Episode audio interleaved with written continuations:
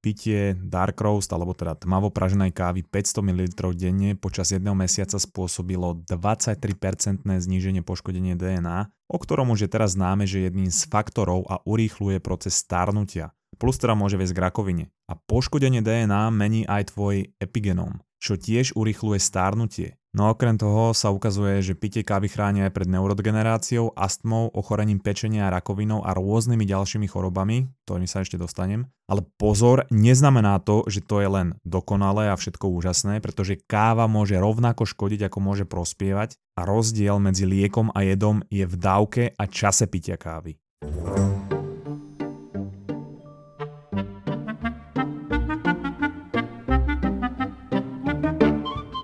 Predstav si, že si pastier v Etiópii okolo roku 800 a jediné, čo ťa zaujíma sú kozy. Inak len prvá veta viem o tom pastierovi jednu vec a už sa s ním stotožňujem, pretože máme toho veľa spoločného. Každopádne všimneš si, že niektoré tvoje kozy sa správajú primitívne a v noci nespia, ak sa snažíš zistiť, že prečo by to mohlo byť, no a objavíš, že hrabe práve tým kozám, ktoré jedia konkrétny druh bobulky. Povieš si, že hm, tak toto je epický fail, a potom vyťahneš svoj telefón, urobíš z toho nejaké vtipné videá na TikTok a potom sa ti ozvú mnísi z nedalekého kláštora, pretože primitívne kozy sa vedia stať na TikToku rovnako virálne ako čokoľvek primitívne a tým pádom sa to dostalo až týmto mníchom a oni ti teda navrhnú, ako tomu pastierovi, platené partnerstvo výmenou za tie bobule, ktoré žerú tie kozénky. No a ty si povieš, že easy money a napodobňuješ rukami rozhadzovanie dolárov a začneš im dodávať tie bobule. A chvíľu si myslíš, že aký to bol dobrý deal, ale zmeníš názor, keď z toho spravia nápoj, ktorý dobie celý svet. Tie bobulky boli totiž kávové zrnka a ten nápoj sa dnes volá káva. A toto je vraj príbeh, ako tento nápoj vznikol a ja som ho trochu upravil, aby za prvé fungoval aj v dnešnej dobe a za druhé bol trocha zaujímavejší, lebo sám o sebe bol pre mňa aspoň nuda.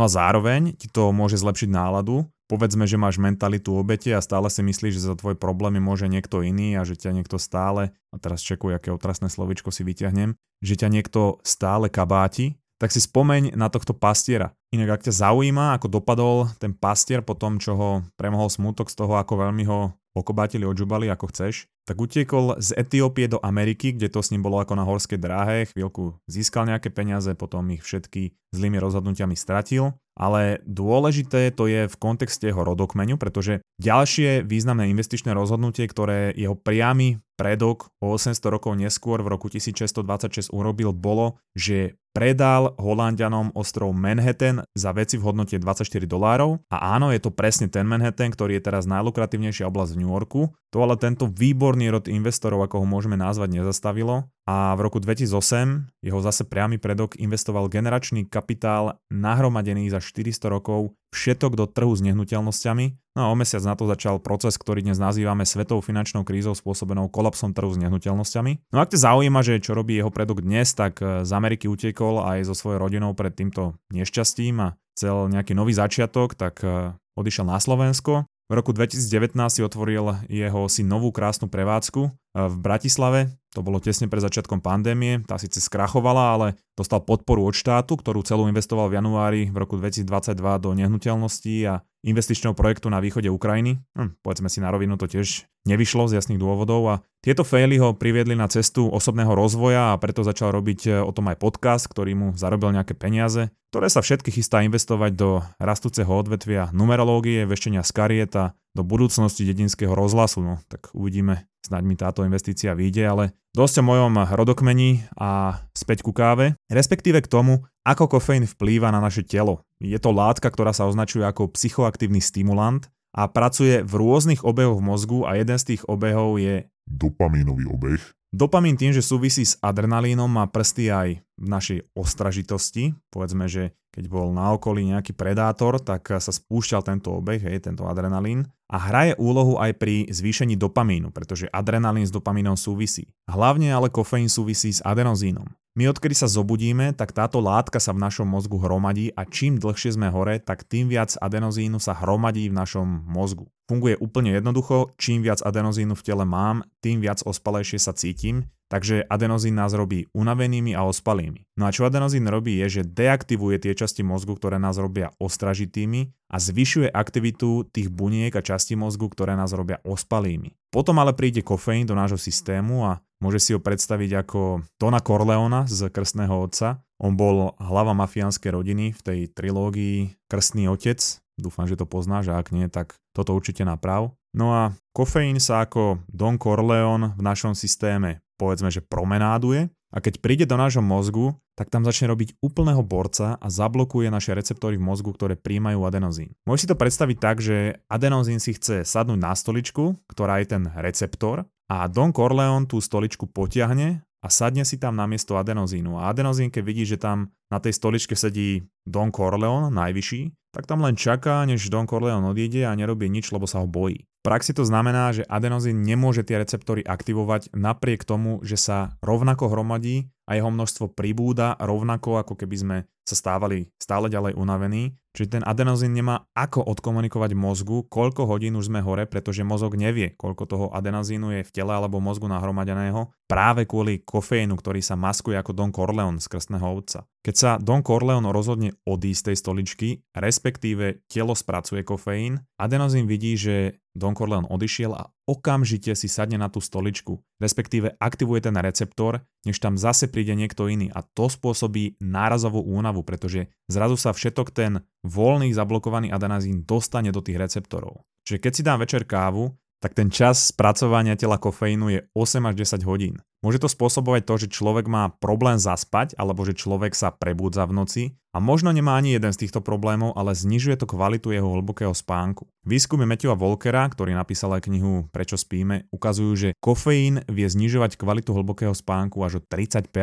A toto je to, čo môže oddelovať pozitívne účinky kávy od toho, ak si ho predstavíme ako jed, pretože ak mám menej kvalitný spánok, tak sa necítim tak oddychnutý, nemám hormóny v rovnováhe, mám väčšiu tendenciu byť impulzívny, zle reagovať, neovládať sa a dokonca čo sa týka jedla, e, budem viacej impulzívny a hlavne dosahujem aj slabšie fyzické a mentálne výsledky. Ak toto pociťujem, tak si možno poviem, že uf, dneska nemám nejaký dobrý deň a dám si jednu kávu navyše a to mi môže ďalej zhoršiť spánok a vzniká kolobek Dona Corleona, ktorý ti robí výpalníka v mozgu. Čiže jednoduché a univerzálne pravidlo 8 až 10 hodín predtým, než idem spať, si nedávať kávu. Ale rovnako dôležité, ako kedy si dávať kávu je, nepiť instantné patoky a práškové trojkorunové náhražky, ale piť kvalitu. A preto ti chcem dať aj odporúčanie na Slovensku prážiareň výberovej svetovej kávy Kofeín, ktorá vznikla v roku 2011. Kofeín sa píše s C, dvomi F a dvomi E a kvalitu zabezpečujú tým, že kávu nakupujú priamo od farmárov, s ktorými sa aj poznajú a osobne sa navštevujú a preto lepšie rozumejú tomu procesu pestovania a spracovania kávy. Kvalita ich kávy bola ocenená aj zlatými medailami v súťaži Greatest Taste Award v Anglicku a čo je pre mňa dôležité je, že majú aj ekologické balenie, všetko je z recyklovaného papiera a dokonca taká cool vec, že etikety sú tlačené na papier vyrobený z kávového odpadu. Môžeš vyskúšať napríklad Kubu, ktorá získala dve zlaté hviezdy v súťaži Greatest Taste Awards 2022.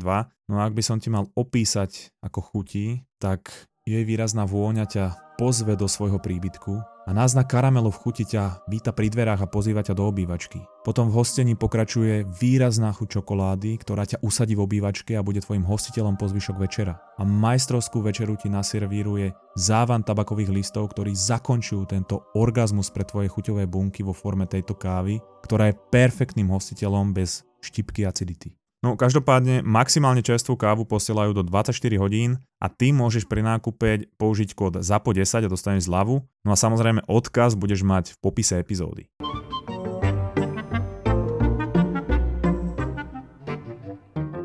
Michael Pollan napísal knihu How to Change Your Mind, alebo teda v preklade Ako zmeniť tvoju mysel. Je to o rastlinách, ktoré nám menia vedomie a písal dokonca aj o káve. On študoval históriu kofeínu, alebo teda aj kávy a hovorí, že na západ prišla káva až niekedy okolo roku 1650, čiže my krásne vieme sledovať civilizáciu pred a potom, čo sa k nám dostala. A teda naozaj sa pozráme na úplne iný svet a civilizáciu po tom, čo sme zakomponovali do našej kultúry kofeín.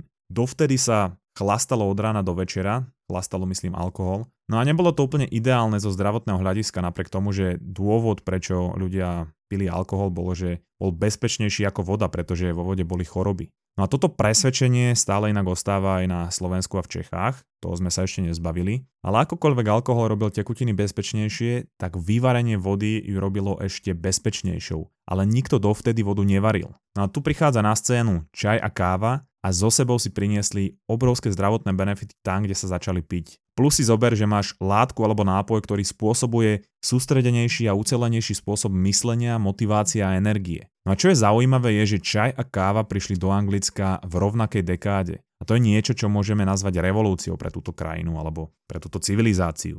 Začalo sa normálne objavovať veľa kávových domov v Londýne, ktoré boli zamerané aj na literatúru. Zdržovali sa tam autori a poeti a boli aj kávové domy, kde sa predávali akcie, z toho sa neskôr stala burza. Potom boli niektoré, ktoré boli spojené s vedou a tie boli priamo napojené na kráľovské inštitúcie. A vlastne aj dnes, keď sa nad tým zamyslíš, sú kaviárne spojené so sústredením alebo čítaním. Každé väčšie knihupectvo má svoju kaviareň, freelanceri chodia pracovať do kaviarní, chodia sa tam aj písať knihy. A keď sa vrátim ešte k tej histórii, tak Michael Pollan píše, že Veľa historických ukazovateľov naznačuje, že káva a čaj je spojená s osvietenstvom vo Francúzsku a s vekom rozumu v Anglicku. A ľudia vtedy o tom začali písať, že máme tu bezpečný drink, ktorý pôsobí pozitívne na našu mysel a nie negatívne a stala sa neskutočne populárnou, pretože ľudia menej chlastali a pili viacej kávy. No a zrazu tam bola nejaká alternatíva a to bol perfektný základ pre industriálnu revolúciu, pretože keď si robil fyzicky od rána do večera, tak alkohol bol fajn, lebo to boli kalórie a robili toho človeka spokojnejšieho. Ale keď sa pracuje vnútri a robia sa aj nočné smeny a robia sa nejaké zápisy, účtovníctva, nejaké komplikované výpočty, tak na to je potreba čistejšia hlava a hlavne sústredenie. Pracovať cez noc sa tiež úplne nedá bez kávy a Polán to nazval tak, že nás to oslobodilo od rytmov slnka a cirkadiáneho rytmu, pretože dovtedy sa začínala práca pri svitaní a končila po západe slnka. A toto malo veľmi silný efekt na tvorbu kapitalizmu. Napríklad aj Isaac Newton bol veľký propagátor kávy rovnako ako Voltaire a to boli len dvaja z velikánov tejto doby. Keď sa teraz nad tým zamyslíme z toho hľadiska tej motivácie alebo robenia niečoho, logického myslenia, tak čo robí kofeín je, že robí citlivejšie receptory dopamínu. Čiže my sme viac motivovaní sa hýbať a pracovať na našich cieľoch. Čo dáva zmysel, pretože Don Corleone nechce len, aby si sedel, ale chce, aby si makal a premýšľal, aby mohol od teba zobrať viac peňazí. Je to predsa len mafián a výtržník, No dôležité je byť dostatočne hydratovaný a mať dostatok elektrolitov. To znamená, Andrew Huberman hovorí, že vždy si hodiť e, trošku soli e, do vody za každú kávu, ktorú vypiješ a budeš sa cítiť lepšie, pretože kofeín spôsobuje vylučovanie sodíka z ladvín a týmto ho doplníš. Ďalší dobrý tip je nepiť kávu 90 až 120 minút po zobudení, aby sa človek vyhol tomu kofeínovému prepadu, ktorý nastáva po obede. A hlavne preto, že ak si dám hneď ráno kávu, kedy mi prirodzene klesá melatonín, teda spánkový hormón v úzovkách, a stúpa kortizol, ktorý ma prebudza, môžem tieto systémy rozhodiť a nebudem schopný sa poriadne prebudiť bez kávy. Toto potom vytvára tých raných zombies. To sú tie ľudia, ktorí sa nevedia prebudiť bez kávy a prvú vec, ktorú áno potrebuje káva, inak sa cítia ako keby im dal niekto palicou po hlavici. No a ak už nepociťuješ tie úžasné účinky kávy, tak si adaptovaný alebo adaptovaná na kofeín. Skús si ju jeden deň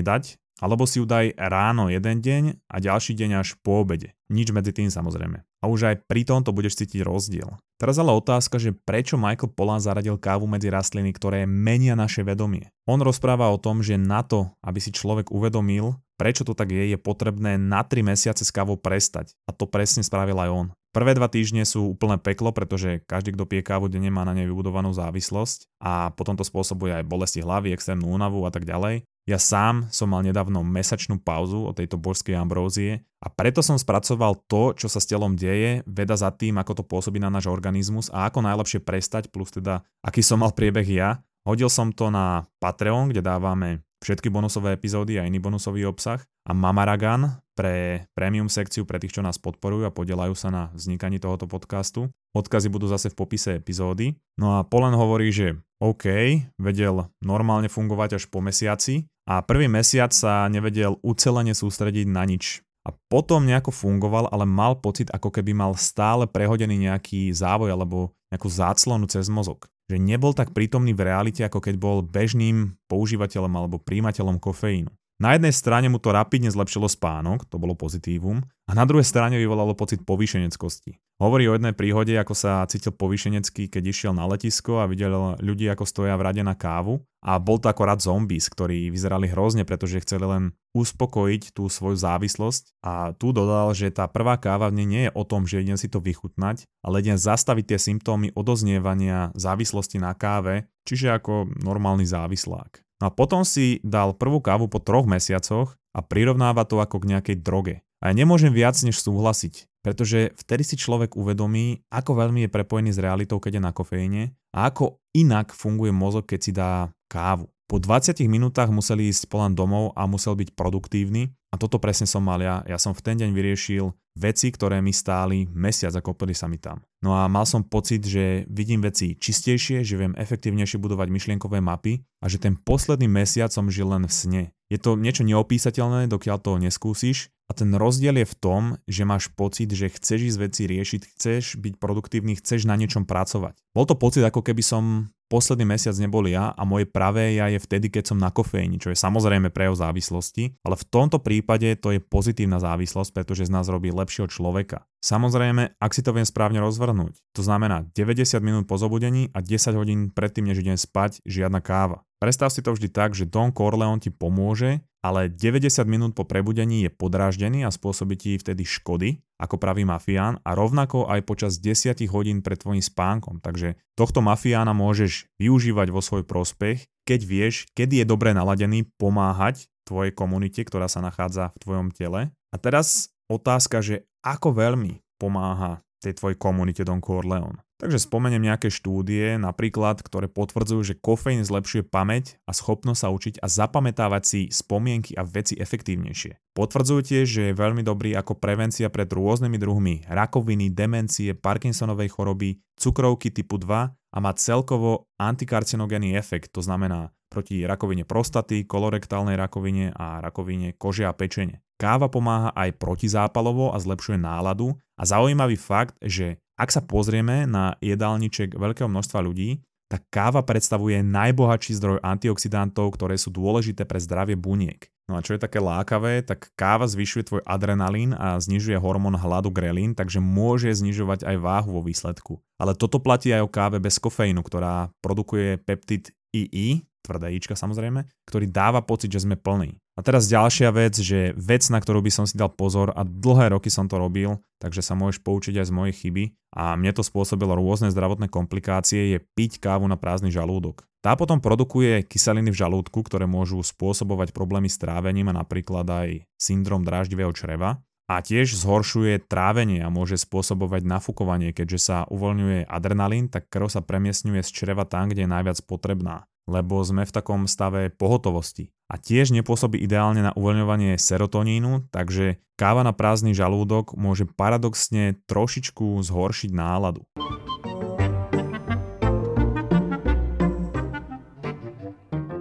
Čo ma úplne dostalo je, že napríklad v Etiópii rastie káva vysoko v horách, kde je menej kyslíka a bez kyslíka sa nemôžu tieto rastlinky kávy až tak efektívne okysličovať, teda naberať energiu. A keď sa snažia vytvárať energiu bez kyslíka, tak sa to nazýva anaeróbne dýchanie alebo respirácia. A to robíme aj my pri cvičení. Nemáme dostatok kyslíka a preto naše telo musí získavať energiu iným spôsobom, teda tvorbou laktátu, ktorý sa mení na kyselinu mliečnu, ktorá spôsobuje svalovicu okrem iného. A rastliny robia to isté, len im nerastú svaly, ale rastú im tie kávové zrnka. A táto kyselina mliečna vytvára vo výsledku v káve zaujímavé chute. Prináša takú krémovosť, ovocnú kyslosť a vyvažuje tú horkosť, ktorá sa nachádza v normálnych kávach. Čiže už to, kde káva rastie, ovplyvňuje jej chuť a samozrejme iná chutí káva, ktorá rastie v nižších polohách, ale aj jej spracovanie výrazne ovplyvňuje to, ako nám táto božská ambrozia chutí. Za mňa najzaujímavejšie je niečo, čo sa nazýva Maillard reaction, alebo teda Maillardová reakcia.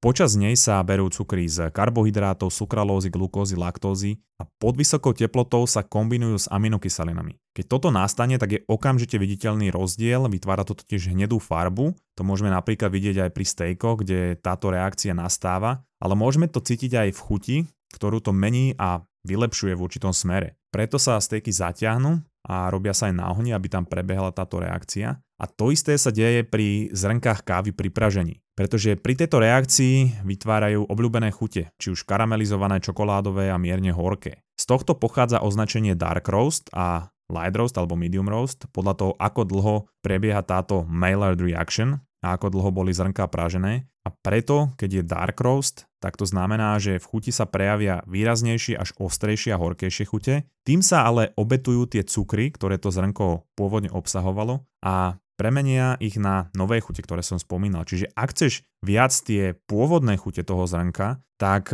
preferuješ tie ľahšie vypražené kávy než dark roast. A podľa mňa jedna z najzaujímavejších vecí, ktorá to všetko vysvetľuje a rámcuje, je, že rastliny pôvodne vyvinuli kofeín, aby prilákali hmyz, ktorých bude opelovať. Vo vysokých dávkach je kofeín pre hmyz smrteľný, takisto ako pre predátorov. Ak by však kofeín iba zabíjal, tak by si vyvinuli voči nemu ten hmyz alebo tí predátori odpor. Preto ho väčšina rastlín neprodukuje v smrteľných dávkach, namiesto toho vyprodukuje len toľko, aby útočníkov omámila a nezabila. V nízkych dávkach kofeín priťahuje včely a iné opelovače, pretože ak totiž dáš na výber včelám cukrovú vodu s kofeínom alebo bez kofeínu, budú preferovať tú s kofeínom. Nie je to ale úplne bezchybný systém, pretože tým, že rastlina priťahuje kofeínom včely, aby ju opelovali, tak si včela na to zvykne a vedci dokonca zistili, že včely sa vracajú ku kofeínovým rastlinám aj potom, čo spotrebovali všetok nektár z tej rastliny. Stávajú sa totiž na kofeíne závislé rovnako ako ty. Takže hovorí sa, že ak sa raz zapletieš s mafiou, tak je ťažké z toho sveta uniknúť. Čiže keď do svojho systému raz spustíš Dona Corleona v podobe kofeínu, tak to je veľmi podobné.